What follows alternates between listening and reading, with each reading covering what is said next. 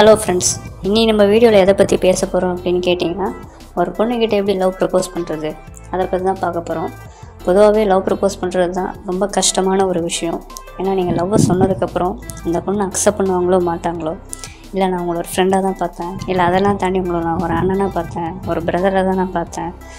நமக்கே ஒரு ஆக்வர்ட்னஸாக இருக்கட்டும் ஒரு எம்பாரசிங் மூமெண்ட் நிறையத்துக்கு சான்சஸ் இருக்கும்.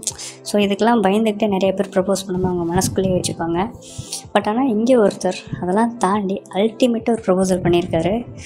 அதை பற்றி தான் இந்த வீடியோவில் பார்க்க போகிறோம் சரி வாங்க வீடியோ பார்க்கலாம். இந்த கதையில் வர ஒரு பேர் மனோஜ். இவர் ஒரு ஐடி எம்ப்ளாயி இவர் வந்து தினமும் ஆஃபீஸ்க்கு பஸ்ஸில் தான் போயிட்டு வருவார். அப்படி ஒரு நாள் போயிட்டுருக்கும்போது ஒரு அழகான பொண்ணை பார்க்குறாரு.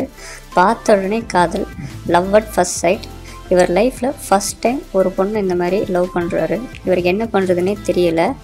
அவர் வந்து அந்த பொண்ணுக்கிட்ட எப்படியாச்சும் பேசணும்னு ட்ரை பண்ணுறாரு ஆனால் அப்படி ஒவ்வொரு வாட்டி நினைக்கும் போதும் அவர் புத்திக்கும் மனசுக்கும் ஒரு பெரிய வாக்குவாதமே போயிட்டுருக்கு. புத்தி வந்து சொல்லுது உனக்கு உன் லட்சியம் தான் முக்கியம் அப்படின்னு சொல்லுது.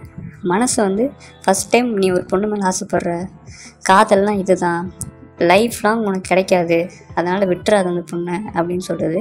ஸோ இந்த மாதிரி வாக்குவாதத்திலே மூணு மாதம் ஓடிடுச்சு அவர் வந்து டிசைட் பண்ணுறாரு இதுக்கு மேலே நம்மளால் வெயிட் பண்ண முடியாது அப்படின்னு தைரியத்தை வர வச்சுட்டு அந்த பொண்ணுக்கிட்ட பேசணும் அப்படின்னு போகிறாரு ஆனால் அன்றைக்கின்னு பார்த்து அந்த பொண்ணு வரல. ஸோ அடுத்த டே நெக்ஸ்ட் டே போகிறாரு பேசணும் அப்படின்னு. அன்றைக்கும் அந்த பொண்ணு வரல. இந்த மாதிரி நாலு மாதம் அந்த பொண்ணு தொடர்ச்சியாக வரவே இல்லை. இவர் மைண்டில் இந்த பொண்ணு ஊரே காலி பண்ணிட்டு போயிடுச்சு போல். இனிமேட்டு பேசவே முடியாது பார்க்கவே முடியாது. அப்புறம் இவருக்கு இன்னொரு ஒரு குற்ற உணர்ச்சி என்னென்னா அந்த பொண்ணை பற்றி இப்படியாச்சும் தெரிஞ்சிருக்கணும். பேர் அட்ரஸ்ஸு இல்லை ஃபோன் நம்பர் அந்த பொண்ணு என்ன பண்ணுதுன்னு கூட எனக்கு தெரியாதே அப்படின்ட்டு ஒரு மாதிரி டிப்ரெஷன்லேயே நாலு மாதம் சோகமாகவே இருக்கார் இந்த மாதிரி. திடீர்னு ஒரு நாள் இவர் அந்த பொண்ணை பஸ் ஸ்டாப்பில் பார்க்குறாரு பார்த்த உடனே இவருக்கு ஒரே சந்தோஷம். அடிச்சு பிடிச்சி கீழே இறங்கி போய் அந்த பொண்ணுக்கிட்ட போய் நிற்கிறாரு பேச ஆரம்பிக்கிறாரு அந்த பொண்ணுக்கிட்ட மூணு மாதம் அடக்கி வச்சுருந்த மொத்தத்தையும் அவர் இறக்குறாரு.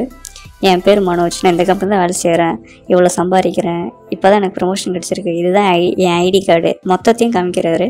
அந்த பொண்ணுக்கு என்ன பண்ணுறதுனே தெரியல. யார் இவர்? எதுக்கு இதெல்லாம் என்கிட்ட வந்து சொல்கிறாங்க மாதிரி அந்த பொண்ணோட ஃபீலிங்கு இவர் அதுக்கப்புறம் அந்த பொண்ணுக்கிட்ட கேட்டிருக்காரு. உங்கள் பேர் என்ன? நீங்கள் ஸ்டூடெண்ட்டாக இல்லை வேலை பார்க்குறீங்களான்னா கேட்டிருக்காரு. இதுதான் ஒரு ஹைலைட்டான கேள்வி. அந்த பொண்ணு இல்லை ஸ்டூடெண்ட்னா இல்லை. நான் லாஸ்ட் இயரே காலேஜ்லாம் முடிச்சிட்டேன். இங்கே தான் நான் வேலை பார்த்துட்ருக்கேன் அப்படின்னு அந்த பொண்ணு ரிப்ளை சொல்லுது.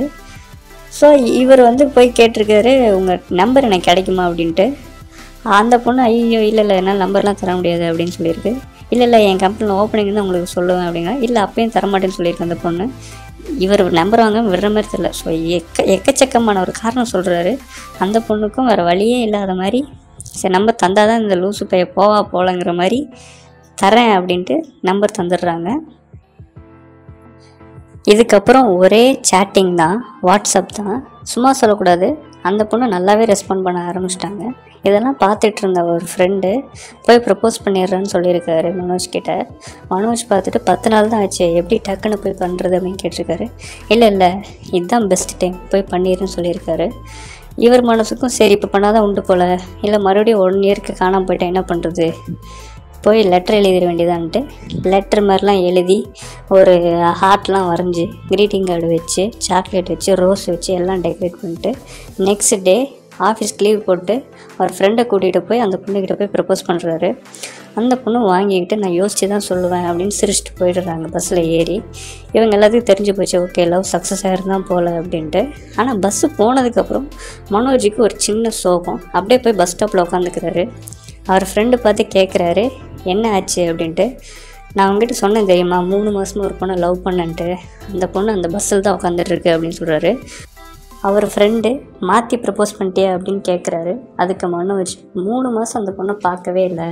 ஸோ அந்த பொண்ணு ஹைட்டு வெயிட்டு கலரில் இருக்குது இந்த பொண்ணுக்கிட்ட போய் நான் ப்ரப்போஸ் பண்ணிட்டேன்னு கேஷுவலாக ரிப்ளை பண்ணுறாரு லவ் பண்ணுற பொண்ணு பேர் தெரிலனா தப்பு இல்லை ஆனால் லவ் பண்ணுற பொண்ணே தெரிலனா தான் தப்பு. இந்த மாதிரி ப்ரப்போசல் ரியல் லைஃப்பில் போய் பண்ணிகிட்டு இருக்காதீங்க.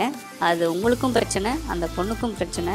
ஸோ பார்த்து ப்ரப்போஸ் பண்ணுங்கள் அப்புறம் இதில் யூஸ் பண்ண எல்லா நேம்ஸும் ஃபேக்கு தான். ஸோ இந்த மனோஜாக இருக்குமோ அந்த மனோஜாக இருக்குமோன்னு போய் கேட்டுட்டு இருக்காதீங்க. அப்புறம் உங்ககிட்ட இந்த மாதிரி இன்ட்ரெஸ்டிங்காக ஃபன்னியாக ஸ்டோரிஸ் ஏதாச்சும் இருந்துச்சுன்னா கீழே லிங்க் ஷேர் பண்ணுறேன் அதில் போய் எனக்கு ஷேர் பண்ணுங்கள் நான் இன்ட்ரெஸ்டிங்காக இருந்தால் கண்டிப்பாக உங்களையும் மென்ஷன் பண்ணி உங்களுக்காகவே அந்த வீடியோ வந்து டெடிகேட் பண்ணுறேன் இந்த வீடியோவை லைக் பண்ணுங்கள் ஷேர் பண்ணுங்கள் கமெண்ட் பண்ணுங்கள் முக்கியமாக இந்த சேனலை சப்ஸ்கிரைப் பண்ணிக்கோங்க. பெல் ஐக்கானையும் ஆலில் போட்டுக்கோங்க. இந்த சேனல் நிறைய கண்டென்ட்ஸ் வரப்போகுது. So keep supporting me thank you